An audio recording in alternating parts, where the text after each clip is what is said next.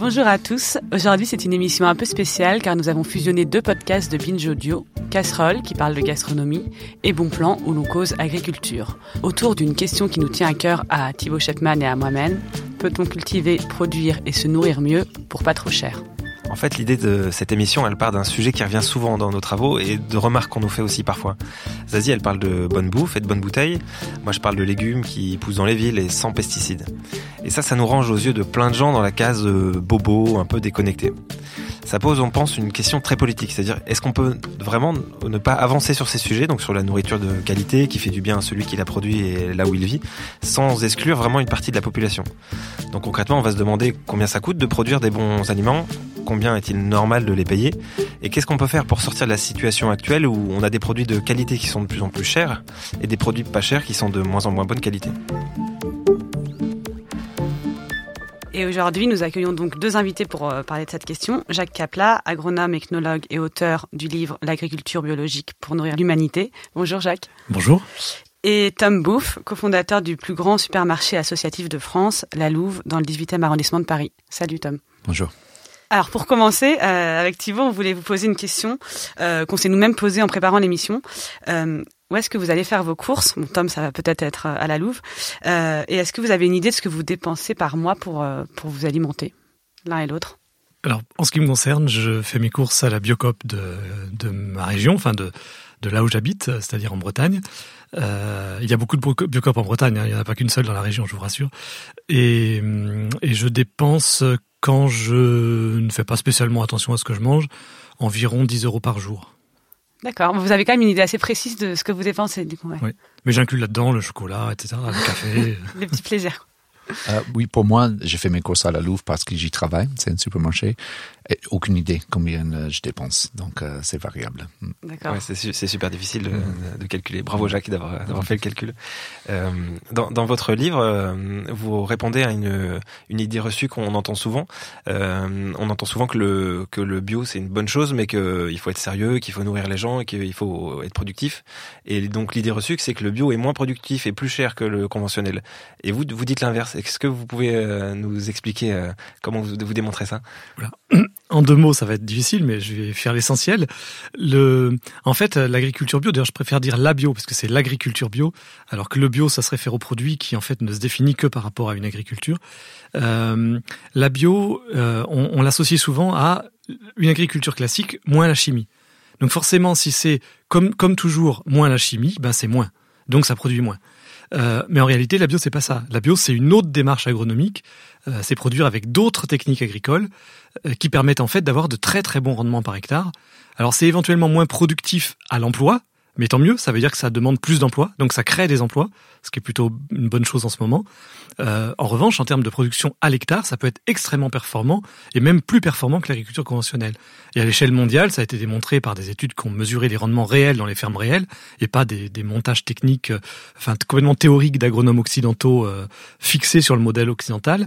Donc quand on mesure les rendements réels à travers le monde, on s'aperçoit que les rendements de la bio sont supérieurs en moyenne aux rendements du conventionnel.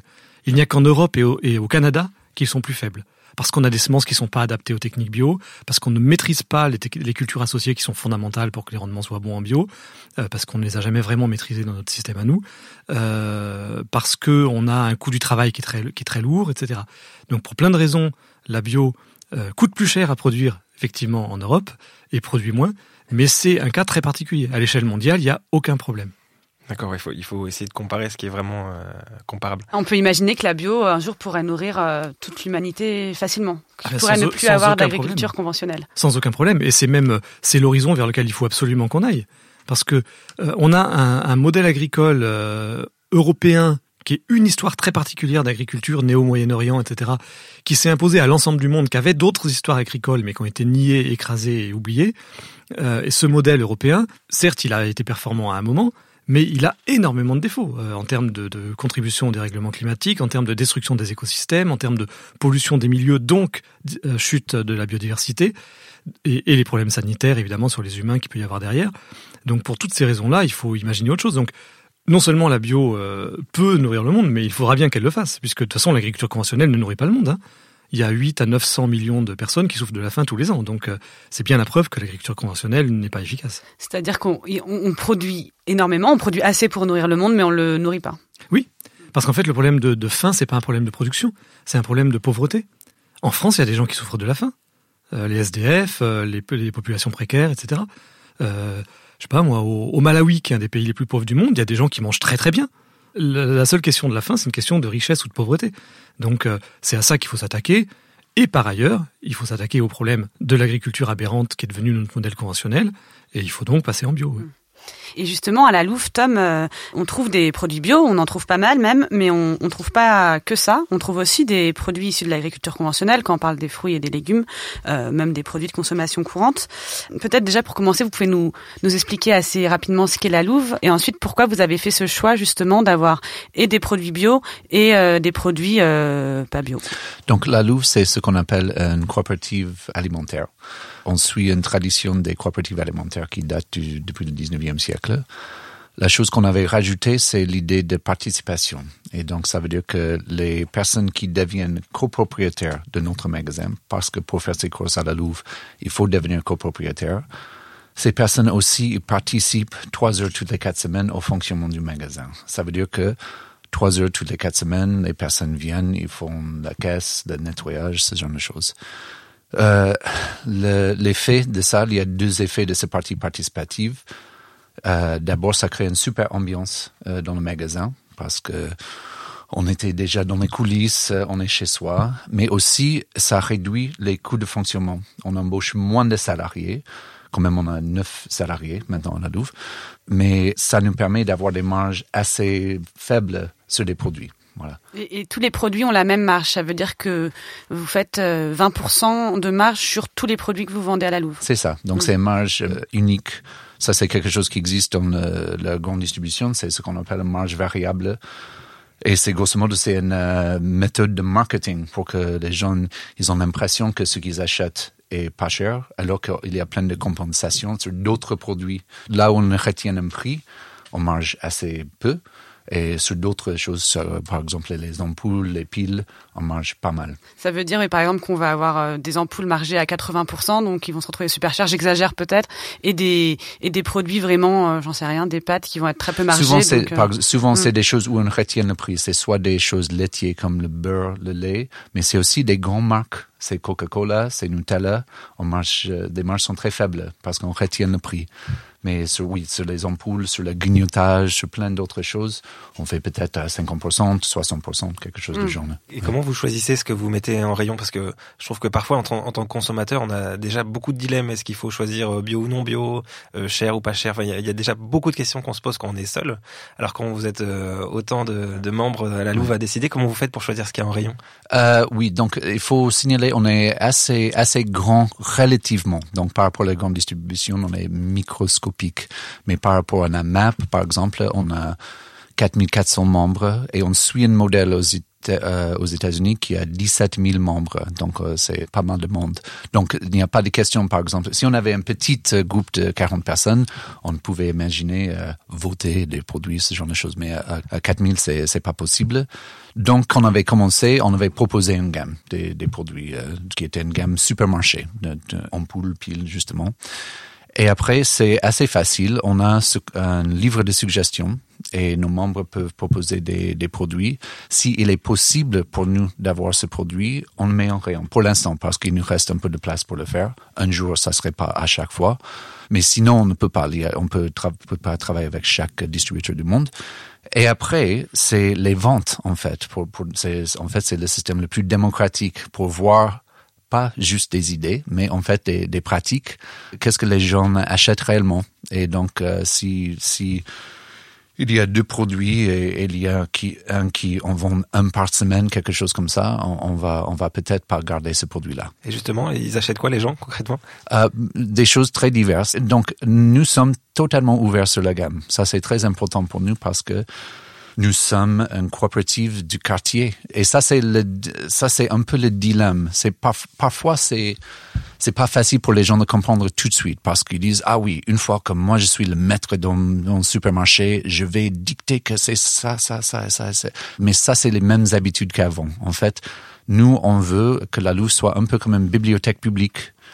Oh, on a un petit rôle éducatif, c'est vrai, mais on n'est pas fermé dans une bibliothèque publique. Si des personnes ils ont envie de, de lire des BD, on ne dit pas faites ça ailleurs, par exemple. Et oui, du coup, vous disiez que vous étiez dans un quartier, euh, donc il fallait faire venir aussi la clientèle du quartier. Euh, la Louve, c'est dans le 18e arrondissement de Paris, à Marcade des Poissonniers, donc c'est un quartier plutôt populaire. Oui. Et pour autant, les, les, personnes qui se sont inscrites en première à la Louve, je pense que c'est plutôt des personnes qui sont militantes, qui avaient cette envie de bien manger. Oui, oui, Comment on fait justement pour amener ces personnes-là à s'intéresser à une genre à ce, genre d'initiative? Bah, bah, c'est deux choses. Et donc c'est pour c'est pour ça que paradoxalement euh, en acceptant des produits non bio ça devient un projet assez militant bio. Dans le sens où il faut admettre il faut constater que même malheureusement le mot bio refoule plein de gens parce que maintenant c'est associé à l'argent en fait. Euh, si on regarde le marketing qui fait avec toutes les choses qu'on reçoit à la Louvre, c'est hallucinant à quel point les, personnes qui sont dans les photos des, pubs bio, c'est vraiment bourgeois.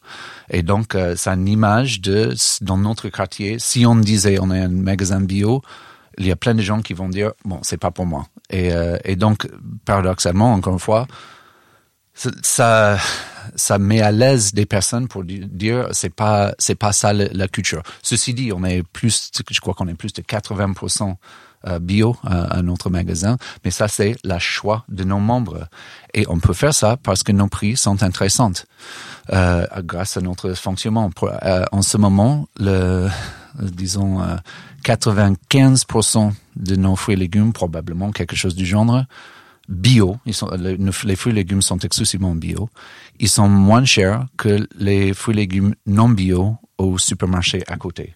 Et donc, ça change tout. Vous êtes d'accord, Jacques Capal, avec l'idée que le bio est associé dans l'esprit de, beaucoup de gens à quelque chose de, cher? C'est bien le problème. Et, et c'est une réalité liée au système d'aide agricole qu'on a aujourd'hui. C'est-à-dire que si on prend les coûts de production réels des, des modèles agricoles, en fait, produire en bio aujourd'hui coûte moins cher que produire en conventionnel. Et il y a un énorme malentendu sur la question des prix agricoles, parce qu'on se dit, bah, si ça coûte moins cher, ça devrait, ça devrait coûter moins cher donc euh, à acheter. Et on, on, confond le coût de production et le prix. Le prix, c'est la dernière variable d'ajustement du paysan ou des transformateurs, distributeurs. Euh, une fois qu'on a euh, passé les, tous les empilements des aides, des distorsions de concurrence, du coût du travail, etc. Et donc on a tout un tas de coûts cachés de l'agriculture et puis de coûts très très visibles, hein, enfin les subventions agricoles de la politique agricole commune, etc. Tout un tas d'éléments, euh, notamment un truc qui saute, qui saute aux yeux, c'est les coûts liés à la santé qui ne sont pas du tout intégrés dans le prix, euh, les coûts liés à la pollution de l'eau. Aujourd'hui, on dépense à peu près 50 milliards par an à dépolluer l'eau à cause des pollutions agricoles, rien que pour la partie agricole de, de la pollution. 50 milliards par an, c'est à peu près 2000 euros par hectare. Si on donnait 2000 euros par hectare aux agriculteurs pour qu'ils passent en bio, Rien que sur ce calcul-là, on voit que la bio coûterait moins cher que le conventionnel. Avec 2000 euros par hectare, on pourrait, les, producteurs bio pourraient vendre moins cher que le conventionnel, que les prix actuels. Sans parler de, dans les supermarchés, la grande distribution, le bio, c'est là où on marge quasiment le plus. C'est l'autre chose. Donc, le, on est à la Louve, on constate parce que c'est un peu un baromètre, parce qu'on a une marge fixe de 20%, on peut voir où les autres magasins ils marchent. Et nos produits bio, ils sont tellement peu chers parce que dans les supermarchés, les gens ils savent que les gens sont prêts parce que par leur engagement de hmm. dépenser plus et, on profite. Oui, parce qu'il y a un effet de mode parce que c'est c'est à la fois donc pour revenir à la question, c'est associé à, riche, enfin globalement à bourgeois, souvent un bobo d'ailleurs, un terme qui, commence à, à, me faire rire parce que ça veut vraiment plus dire grand chose. Ça a plus aucun rapport avec la définition sociologique du début, mais euh, donc c'est associé à une certaine richesse et euh, les, gens sont prêts. Enfin, il y a une telle dynamique, euh, et comme il y a quand même en France des gens qui ont de l'argent, euh, bah, un certain nombre de filières bio profitent de ça. Et, c'est terrible parce que les fondateurs des filières bio, les, paysans qui sont à l'origine du développement de la bio, qui sont les premiers acteurs de la bio, et un certain nombre d'acteurs économiques qui ont été construits par les paysans et par des, réseaux militants il y, a, il y a 40, 30 ou 20 ans, eux ne visent pas du tout un, public riche. Mais euh, de fait, on voit bien que les supermarchés et un certain nombre de, grandes marques qui se mettent à faire des filières bio euh, eux, bah, ils se disent, bah, c'est voilà, un marché porteur, donc on en profite, quoi. Et ils en profitent au maximum. Et à l'inverse, euh, est-ce qu'il n'y a pas aussi les, supermarchés qui ont mis euh, des légumes ou des, produits agricoles vraiment pas chers sur, leur, sur leurs étals et qui ont fait croire à un public qu'on pouvait aussi dépenser presque rien pour acheter, j'en sais rien, je pense aux, aux, boîtes de champignons à 99 centimes, voilà, qui ont aussi mis des produits pour le coup peut-être très peu margés et en fait qui, qui rémunèrent certainement pas du tout les, agriculteurs qui le font parce que voilà, acheter des produits aussi peu chers, on se demande qui, qui ça paye. Complètement. Et d'ailleurs, c'est un des problèmes. Régulièrement, on a, euh, tous les ans, je crois, le magazine Linéaire fait une, un calcul des, des, enfin, une mesure des différences de prix entre bio et conventionnel dans les supermarchés. Et la plupart de la presse reprend chaque année en disant, bah, produits bio qui coûtent 53% plus cher ou des choses comme ça, des chiffres de, de ce genre-là. C'est complètement absurde puisque par définition, si on, compare les prix alimentaires en supermarché et les prix bio en supermarché, on compare d'un côté les prix alimentaires là où ils sont le moins chers, là où ils ont effectivement tout un tas de biais, des marges minimum, et ils se rattrapent, comme vous le disiez, sur d'autres produits après, etc. Et d'un autre côté, là où la bio est le plus cher, puisque c'est en supermarché qu'il y a le plus de marge sur les bio, sur les produits bio, et c'est là que les économies d'échelle de filière sont les moins bien faites, puisque par exemple, ils vont devoir suremballer, pour éviter que les gens trichent en prenant des produits bio et en les mettant dans un sac conventionnel. Donc il faut que les produits bio soient, soient emballés à chaque fois, etc. Alors que si vous achetez des produits bio dans un magasin qui ne fait que des fruits et légumes bio, comme comme c'est le cas de la Louve, si j'ai bien compris, euh, ou dans les Biocop, enfin dans les magasins spécialisés, Biomonde et autres, euh, euh, forcément, vous n'avez pas tout ce suremballage, vous avez tout un tas de coûts en moins. Donc comparer les prix du bio en, supermarché et les prix du conventionnel en supermarché, c'est vraiment comparer deux extrêmes. Ça n'a aucun sens. Effectivement, ça m'étonne pas qu'à la Louve, vous arriviez à des coûts plus faibles, puisque je sais que dans les biocopes, ils y arrivent aussi. Enfin, moi, je me rends compte, hein, quand je vais faire des achats de, bah, justement, de piles d'ampoules, enfin, de ce que je trouve pas en biocop, euh, quand je mets des pieds en supermarché, je m'amuse à aller regarder les prix. Eh bien, pour tout un tas de produits bio, les prix sont plus chers dans le supermarché que dans la biocop d'à côté. Mais j'ai l'impression que c'est vraiment euh, difficile de proposer de, des produits de qualité dans un monde où on a eu un peu l'illusion que l'alimentation pouvait coûter de moins en moins cher. Les, les chiffres qu'on a qu'on a vu avec Zazie en préparant l'émission, c'est que le budget moyen euh, alloué à l'alimentation dans en, dans les années 60, c'était 35% du budget des Français, et aujourd'hui c'est plus que 20%. Donc on a quasiment divisé par deux le, la part de notre budget pour euh, l'alimentation. Est-ce que c'est c'est ça le dilemme, l'illusion d'une alimentation qui pourrait être de moins en moins chère? On a parié là-dessus. Et même, on est, enfin, je sais qu'il y a différents modes de calcul de ces proportions du, budget qui va dans l'alimentation. Et un des modes de calcul donne 13% même de, seulement. Et c'est clair, il y a eu une baisse énorme de, de la part du budget consacré à l'alimentation. Et c'est amusant parce que quand je donne des conférences, j'ai souvent des, des, gens qui disent "Eh oui, alors qu'à côté de ça, ils achètent euh, des téléphones portables, etc." Mais le problème n'est pas là. Euh, les humains ont toujours consacré 20 euh, ou 30% de leur budget à, à ce qui fait la vie, quoi, enfin aux loisirs, etc. Ça, c'est normal. Le problème, c'est qu'en face, on a eu le coût du logement qui a explosé. Et petite parenthèse, euh, le coût du logement n'est pas compté dans le coût de la vie et dans l'inflation. Or, le coût du logement, on le sait tous, a complètement explosé depuis 30 ou 40 ans, que ce soit en, les intérêts d'emprunt quand on est propriétaire, ou que ce soit le loyer quand on est locataire. Donc en réalité, quand on nous dit que l'inflation n'est que de 20%, c'est pas vrai. Elle est beaucoup plus forte que ça. Et, donc ce coût du logement qui a complètement explosé, ben on le compense en dépensant le moins possible sur l'alimentation. C'est là-dessus qu'on rogne effectivement. Alors c'est dommage. Je pense qu'il faudrait pas rogner sur l'alimentation, mais enfin bon, les gens qui ont peu de, revenus, ben, ils font ce qu'ils peuvent, quoi. Hein. C'est, ils jouent sur ce qu'on appelle la marge, enfin, je sais plus le terme exact, mais la part de budget qui n'est pas contrainte, quoi. La part de budget sur lesquelles ils ont une, petite marge. Euh, le loyer, on peut pas s'amuser à, à, le réduire parce que parce que ce mois-ci on a moins d'argent, quoi. C'est pas possible. Donc euh, voilà, ça c'est un vrai c'est un vrai problème. Et de fait, c'est tout un discours depuis depuis des décennies d'avoir voulu rendre l'alimentation pas chère. Et donc on a totalement déconnecté le prix du produit du coût de production. Une chose qu'on voit, euh, c'est ce propos. Euh, à la Louvre, il y a deux, styles, disons, des, gens. Il y a des personnes qui profitent de notre système pour, pour dépenser moins, pour grosso modo euh, acheter les mêmes produits et gagner de l'argent en faisant. Mais je crois que plus il y a plus de monde qui euh, ils au moins le même montant en doublant la qualité de ce qu'ils achètent. Juste pour dire que l'intérêt, euh, on voit la Louvre, c'est, il est là pour, pour, pour bien manger, mais c'est, sûr que c'est le prix. Et ça, c'est un aspect euh, effectivement très important, c'est que on pourra parler, si vous voulez, des, des aspects plus globaux, comment, comment faire pour rétablir une vérité des prix finalement, puisque, puisque la bio devrait coûter moins cher, donc comment on peut faire euh, pour qu'elle coûte un, prix accessible, parce que c'est le but.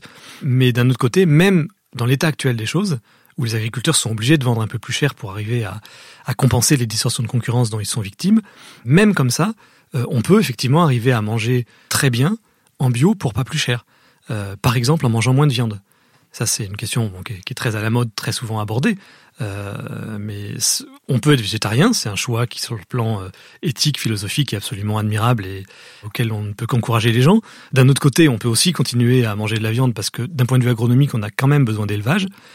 Mais de toute façon, il faut en manger moins. Et si on mange moins de viande, on sera en meilleure santé, parce qu'on en mange beaucoup trop en moyenne en France, et on dépensera beaucoup moins pour l'alimentation. Et ça, on le retrouve ensuite, on peut déplacer cet argent-là vers une alimentation de meilleure qualité en termes de fruits et légumes et autres. Il faut arrêter de boire du vin aussi en, non, ça, France. Pas possible. mais, mais justement, euh, comment on fait euh, euh, manger moins de viande, etc. Tout ça, c'est peut-être aussi des questions qu'il faut aborder dans l'éducation de, de nos enfants. Enfin, je sais pas, des aussi des, des questions qu'il faut se euh, si on veut que tout le monde puisse euh, justement bien manger et pour pas trop cher, c'est le sujet de l'émission. Euh, comment on fait pour en faire des des politiques plus globales ou voilà. Dans l'état actuel des choses, déjà, effectivement, il y a une dimension d'éducation. Je suis d'accord. Euh, les, cantines scolaires, par exemple, sont un lieu très important de, prise d'habitude. Je vois sur des, des, choses amusantes, sur des détails. Par exemple, récemment, une discussion sur les, les, poireaux. Plein de gens qui n'aiment pas les poireaux. Ben oui, parce que pour beaucoup, ça fait penser aux poireaux vinaigrettes euh, infâmes de la cantine. Euh, moi, j'ai eu la chance de manger des bons poireaux et d'adorer ça parce que c'est délicieux. Et, donc, on voit bien que la cantine euh, conditionne complètement les habitudes euh, qu'on peut avoir ensuite. Et donc, dès la cantine scolaire, il faut apprendre à manger moins de viande, à manger des légumineuses, des plats plus complexes. En fait, manger moins de viande, ça veut dire avoir des plats beaucoup plus variés. C'est beaucoup plus créatif, beaucoup plus goûteux d'imaginer de, des recettes sans viande que de faire une recette bête et méchante avec un gros steak et puis un, féculent en accompagnement. Quoi. Donc euh, c'est à la fois plus joyeux, plus il y a plus de plaisir, et puis ça donne d'autres habitudes aux enfants. Et puis évidemment, introduire la bio dans les cantines, c'est aussi un autre aspect pour pour changer l'agriculture et puis parce que les les enfants quand même sont à un âge où les, la présence de, de, perturbateurs endocriniens et de pesticides divers euh, est particulièrement lourd pour le développement ultérieur et la santé ultérieure. Donc s'il y a bien un âge où il faut essayer de manger bio pour des raisons de santé, c'est bien l'enfance. Après pour moi la bio c'est surtout une question environnementale plus que de santé, mais pour, les enfants c'est quand même pas négligeable. Donc les cantines, ben, il faut bosser là-dessus quoi. Et, justement, moi, je, vous parliez du, prix de la Louve, Tom. Moi, je suis à la Louve. Euh, je suis membre de la Louve. Et au-delà du, du côté euh, euh, du prix qui est, qui est très intéressant, il y a aussi ce que vous disiez, un côté collectif où on se retrouve, où on travaille pour le, supermarché dans lequel on va consommer. Donc, euh, ça crée euh, un engagement aussi. Euh, est-ce que c'est nécessaire aussi d'être impliqué dans son, dans son alimentation, même à toute petite échelle, d'être acteur pour pour bien manger La chose qu'on constate en créant ce projet, c'est que historiquement, c'était toujours ça. Historiquement, le marché est le lieu social, point barre. Et euh, en ce moment, parce que la plupart des gens, ils font leurs courses dans les supermarchés, c'est quelque chose qui était enlevé de notre expérience. On dit tout le temps, c'est ridicule. Maintenant, si on dit, ah, passons notre samedi à, à Franprix, c'est drôle. Mais, mais c'est ça notre histoire en fait. Et donc on voit ça à la Louvre que autour de l'achat de la nourriture, c'est très social. Les gens adorent traîner, ils, ils adorent parler, parler de la nourriture justement. Et euh, donc ça, il, il, nous faut des lieux et c'est très facile. C'est pour nous, il faut juste même il y a plein de superbes modèles, mais la chose pour nous qui est très importante, grosso modo à but non lucratif, où, où on est inconsciemment, on est, on est au courant que le, le raison pour lequel on est là n'est pas pour que les personnes extraient de l'argent de nous. Et, et quand on enlève cette ambiance, les gens s'éclatent. Oui, c'est ça. C'est qu'on, effectivement, quand on y est, on partage. Les gens à la caisse commandent ce qu'on, ce qu'on, ce qu'on achète, etc. Et la caisse à la Louvre, c'est un des, des postes les plus recherchés parce que tu découvres les produits mm. et, et, euh, et, on dit ah oui, qu'est-ce que tu fais avec ça? Ça se fait tellement naturellement. On avait, on avait besoin de rien faire pour promouvoir cette culture à, la Louve. Comment on fait, euh, dans, par exemple, si on habite dans une ville où il n'y a pas forcément un, un supermarché associatif, euh, quelles sont les autres solutions justement pour recréer du lien social et, autour, et s'engager dans son alimentation? Bah, Les AMAP peuvent faire ça aussi. Bah, c'est à une plus petite échelle, mais si ça marche bien et, et euh, dans des AMAP où les personnes vraiment ils partagent la distribution, ce genre de choses. C'est ça la chose qui est très intéressante. C'est autour de ce petit travail qui se crée le, lien social. Il faut avoir une tâche bête à faire. Et si on fait ça, c'est on, facilement on commence à, parler aux autres. Donc il y a plein d'autres d'autres projets. Je ne sais pas. Il y a des super biocoop aussi qui sont. Il y a quelques uns qui restent des assos, par exemple. Et euh, plus qu'on est plus qu'on est engagé, plus qu'on on est à liberté de parler. Il y a un autre projet je, qui est très intéressant qui s'appelle Mon épi. Donc nous, bah, notre modèle, on a plein de personnes qui s'intéressent à faire ce qu'on fait, mais c'est plutôt conçu pour des, des plutôt grandes villes. Euh, ça ça marcherait pas dans des petites villes, mais il y a une petite, euh, il y a un projet qui s'appelle Mon Épi. Euh, c'est grosso modo c'est euh, un logiciel pour un groupement d'achat, une petite épicerie avec toute une démarche à suivre, très bien fait. Et par exemple, sur le site, on peut regarder si on est dans un village, ces villages qui perdent leur, seul commerce, c'est une superbe solution. Et là, ils avaient inclus dans leur démarche que euh, en même temps qu'on fait le l'épicerie ou le, le groupement d'achat, on fait un potager ensemble et c'est très social. C'est une super idée parce que c'est un aspect qui est très important, je trouve, dans le, fait de changer la façon, notre, notre rapport à l'agriculture, c'est de retrouver ce lien entre citoyens et territoire. En fait, moi j'aime bien parler de l'agriculture en écrivant avec un trait d'union, agriculture. C'est une culture euh, sociale. Enfin, une, agriculture, c'est la relation entre un territoire donné et une société donnée, un mode de vie, une façon de concevoir le vivant, un certain nombre de valeurs, de mythes, etc. Et, ce lien, il a été complètement coupé. Et c'est d'ailleurs, à mon avis, une des grandes causes de la crise environnementale. On n'est plus du tout conscient de, ce qui se passe en termes environnementaux par rapport à nos pratiques. Et, et donc, recréer ce lien entre citoyens et territoire, c'est extrêmement important. Donc pour ça, les AMAP, c'est formidable, puisque les AMAP vont directement chercher à faire le lien entre des groupes de consommateurs et, des paysans. Mais dans des grandes villes, euh, on a besoin aussi de, circuits plus longs que les AMAP, et puis on ne pourra pas nourrir tout le monde par des AMAP. Euh, et puis il y a des gens comme moi qui voyagent beaucoup, qui seront pas toujours chez eux. Euh, euh, on peut pas fonctionner sur un système de panier, donc il faut il faut différents systèmes. Et là, effectivement, le lien, il va d'abord se créer au niveau d'un groupe d'humains, de, consommateurs. Et donc ce que vous dites pour la Louve me paraît formidable. Et, moi j'ai un peu ça dans mes biocopes, un peu par hasard. Enfin, ils, ils, offrent le café, il y a un petit coin où il y a le café, on papote et de fait, à force de se croiser, ben on, on crée aussi ce, ce lien, même s'il n'est pas directement organisé. Et, c'est extrêmement important, effectivement. Il faut redonner cette, cette dimension sociale à l'agriculture. Et après, la question du mode de production, la question de la qualité, elle, vient naturellement.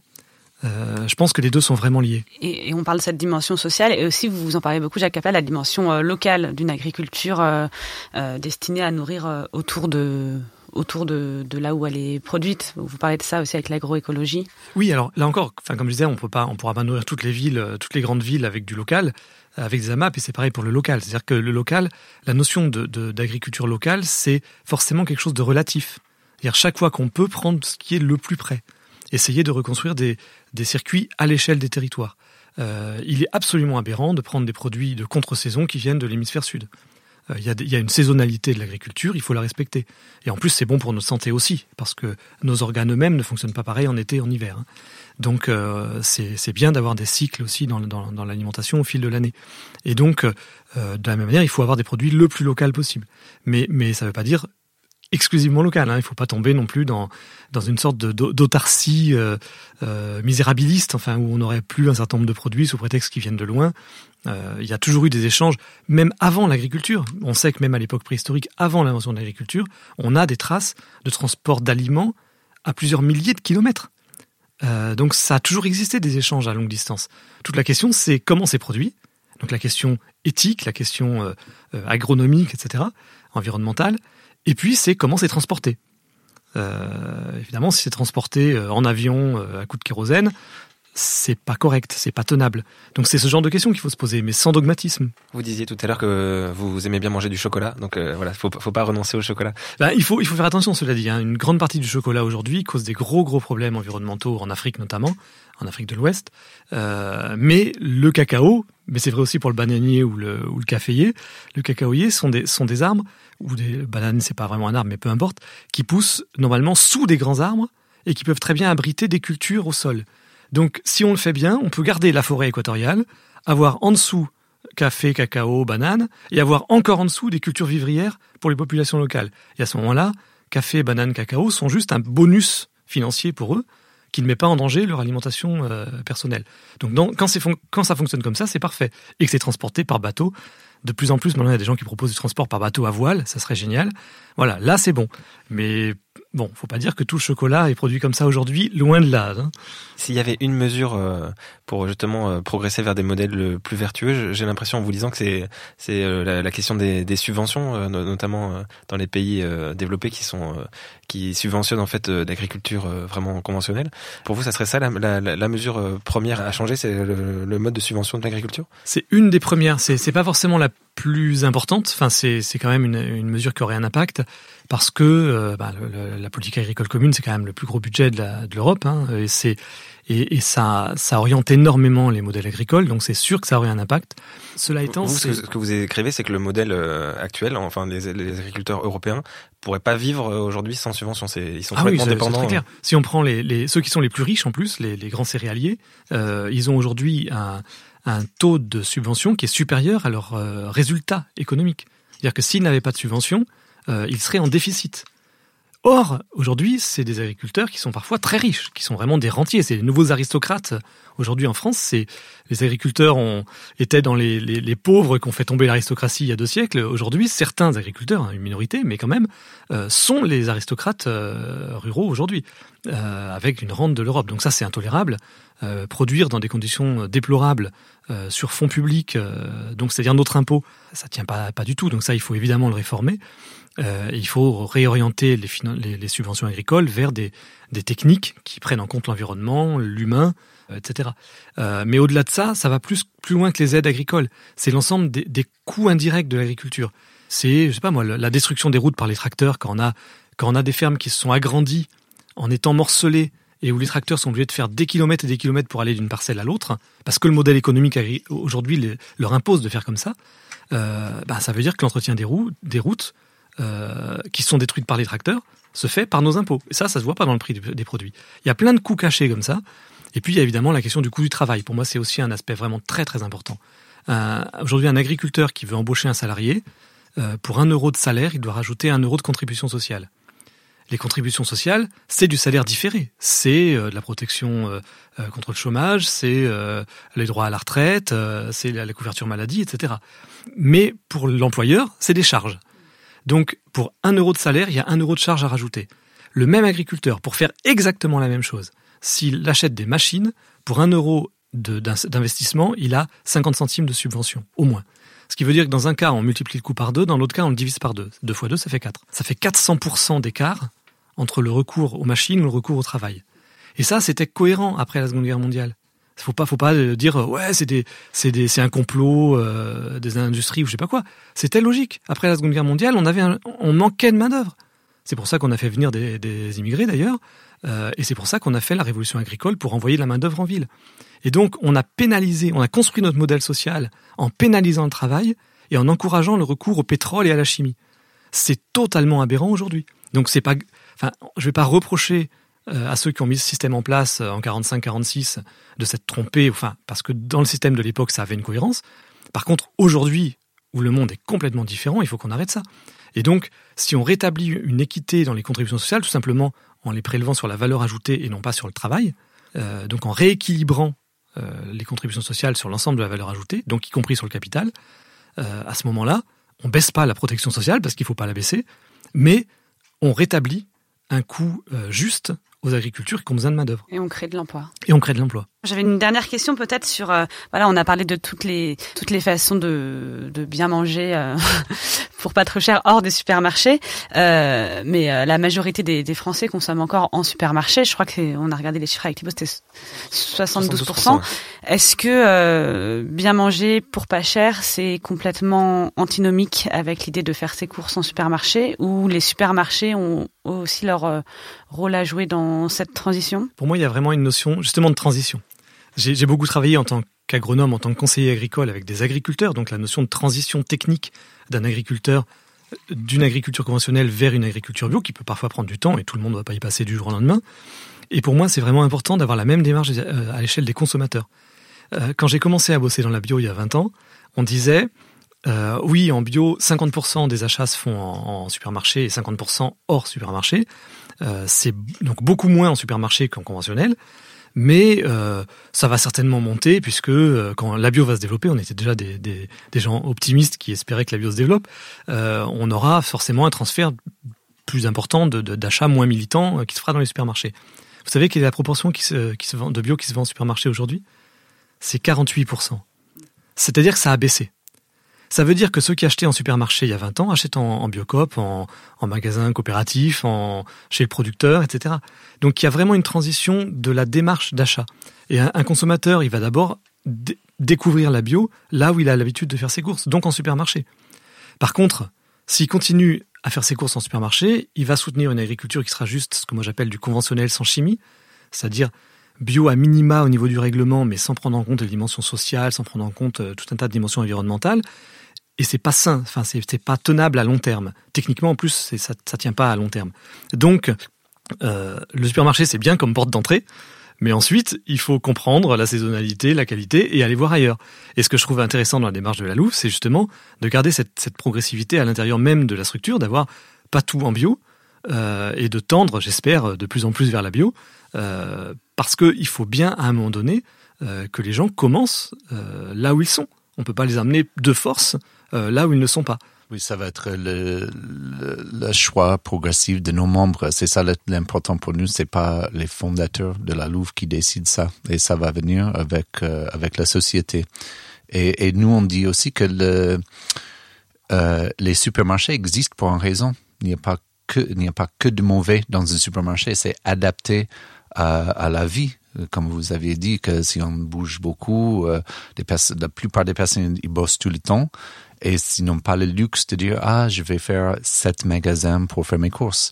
Et euh, je, je, dois acheter euh, mes piles euh, avec mes poireaux grosso modo.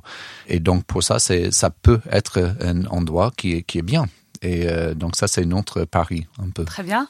À la fin de l'émission, moi généralement, je demande euh, aux invités s'ils ont un conseil, euh, euh, un documentaire ou un conseil de lecture pour pour les auditeurs. Tom, vous avez un... Pour moi, la chose que, que je trouve est très intéressante et peut-être un peu perdu, c'est lire ou voir des choses sur, sur la, cette tradition des coopératives de consommateurs. Grosso modo, ça a commencé en Angleterre, mais vous aviez ici aussi une superbe euh, tradition des coopératives de consommateurs, euh, qui a commencé juste après les communes, grosso modo. La Bellevilloise, par exemple, euh, que les gens, certaines personnes connaissent. En fait, le bâtiment, c'était une coopérative de consommateurs avec 16 000 membres. C'était une idée très, très simple, mais très, très, très, très puissant de dire OK, et euh, euh, euh, éliminons le propriétaire, grosso modo. Devenons les propriétaires de notre magasin. Comme ça, le but de ce qu'on fait, c'est de proposer le meilleur gamme possible. Pas, et ça, c'est pas un Vous moyen. Un, un livre en, en, particulier ou un film en particulier? bah, Moi, je lis actuellement des choses en anglais qui sont euh, qui sont sur le, cette histoire plutôt en Angleterre, mais il y a plein de choses. Le, le, une expérience qui était l'expérience pionnier, c'est euh, ça s'appelle la Rochdale uh, Equitable Pioneers et euh, des pionniers de, de Rochdale. Et c'était euh, dans les années 40 du 19e siècle. Et c'était étonnant c'était des, des ouvriers pauvres euh, à quel point c'était pas possible. Et à quel point juste avec des simples deux trois simples idées et beaucoup de motivation ils avaient pas juste euh, à l'époque c'était pas la grande distribution c'était des petits commerçants qui qui adultéraient les, produits de droite de gauche et donc pour avoir une meilleure euh, qualité de produit, ils avaient créé leur propre magasin, mais aussi parce qu'ils étaient propriétaires, ils bénéficiaient comme nous à la Louve euh, en argent et ça vraiment ça ça a permis des personnes d'acheter des maisons, des choses vraiment pas possibles pour ces personnes. C'est c'est très, euh, c'est très, c'est incroyable ce qu'ils avaient fait. Et, vous, Jacques, quel serait le, livre que vous Alors, peut-être plusieurs éléments. Euh, en, en, film, euh, même si c'est pas récent, moi je trouve très, toujours très intéressant de voir le film de Marie-Monique Robin, euh, Les moissons du futur, pour comprendre comment les techniques bio ou agroécologiques au sens fort du terme, pas au sens mineur que, que certains lui ont donné, peuvent être extrêmement efficaces. Je trouve que c'est un film très bien fait et qui permet bien de voir ça donc les moissons du futur. Sinon, en, lecture, il y, a, y a, pour aller dans le sens de ce que vous évoquez, euh, euh, moi je recommande de, lire euh, des auteurs anciens comme Élisée Reclus ou, Pierre Kropotkin, qui dès la fin du 19e siècle pointaient déjà cette relation entre solidarité, écologie, agriculture, locale, euh, maîtrise en fait parce que dans, dans le local il y a l'idée c'est pas c'est pas une obsession un dogmatisme du local c'est l'idée garder une maîtrise sur ce qu'on fait sur ce qu'on construit euh, rester à une taille qui nous garde une maîtrise euh, qui nous permet de garder une autonomie et une maîtrise sur ce qui se passe. Oui, ils étaient, donc, voilà. ils étaient anarchistes tous les deux, donc ça, ça revient au Oui, complètement, tout à fait. On, oublie et, euh, c'est pour ça, ça m'a bien fait penser spontanément. Kropotkin, il, il avait pris, par exemple, Paris, en fait, parce que ça fonctionnait super bien avec euh, les les systèmes des, c'était l'agriculture locale et ça marchait très bien. Euh, voilà. Et Paris, Paris s'est développé parce qu'il y avait un bassin agricole très riche autour. Hein, c'est pas, c'est pas par hasard. Et euh, donc voilà, je trouve que relire euh, ou lire Reclus ou Kropotkin, c'est très très utile. Et je rajouterai un dernier truc qui est plus dans, dans mes dadas actuellement, c'est de, de, comprendre un peu l'histoire de l'agriculture et, et, et tout ce qui est lié tout ce que l'agriculture a transformé dans notre façon, dans notre rapport au monde.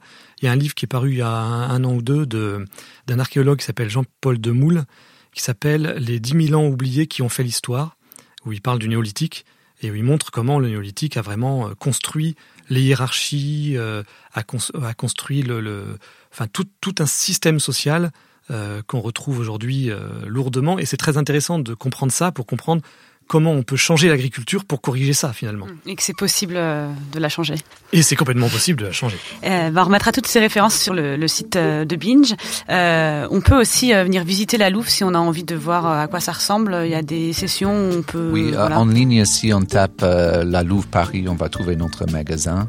Et il y a deux fois par semaine ce qu'on appelle des réunions d'accueil. On peut venir découvrir tout, tout sur la Louve. Voilà. Et puis Jacques Kaplan, on mettra les, les références de, de vos livres. Euh, merci beaucoup. Vous pouvez retrouver toutes ces informations donc sur la page Facebook des émissions Bon Plan et Casserole. N'hésitez pas à partager vos avis sur tous les réseaux et à mettre des étoiles et commentaires sur iTunes. On vous dit à dans 15 jours et en attendant, n'oubliez pas de bien manger et de bien cultiver. C'est important. Binge